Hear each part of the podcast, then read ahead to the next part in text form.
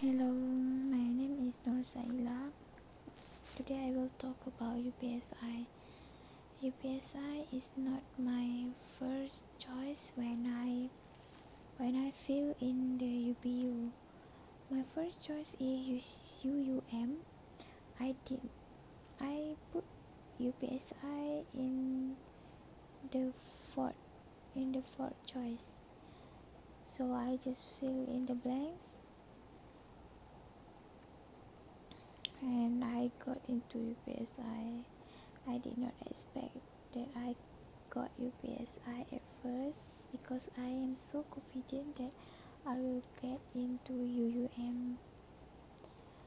So UPSI is a university at Tanjung Malim, Perak. UPSI is so is so hulu. Okay, I forgot the English word there is no supermarket, hypermarket such as Tesco and Aeon. No, there's no such thing at UPS. It's at Tanjung Malim. So we really came here to study, I think. But once in a month, I will go to Rawang or KL to watch a movie and and that's it um, UPSI has two campus old campus and new campus my faculty is at new campus and I live at the Taman Sri Harmony which is uh, which is 15 minutes takes to go to campus to new campus. I am so mad at the bus because there there is no not much bus for student to go to the new campus. I mean there is a bus every 30 minutes 30 minutes but we are so many and the bus is not enough.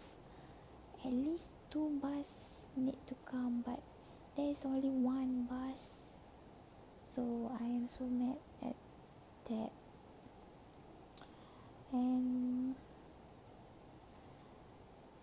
I am so envy towards my friends who who the campus is the old campus because it's only take less than five minutes from Taman Sri Harmoni to go to the old campus.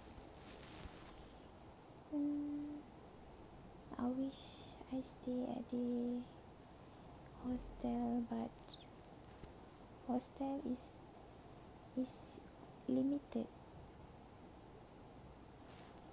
and my faculty is a faculty of economics business and economics. Um, at block 10 I always had class from Monday to Thursday. I am free from from Friday to Sunday.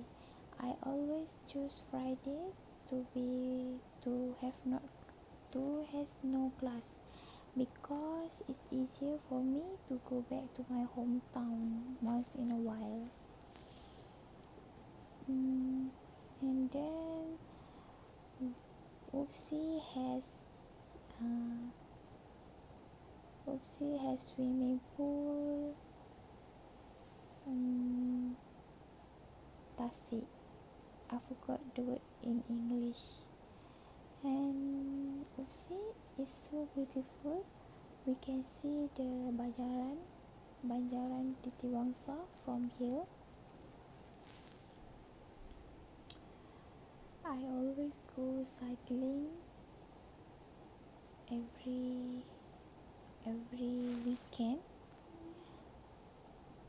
to just see the Banjaran to at the evening but not this semester. I I used to do that when when semester 1 and semester 2 because I stayed at the hostel.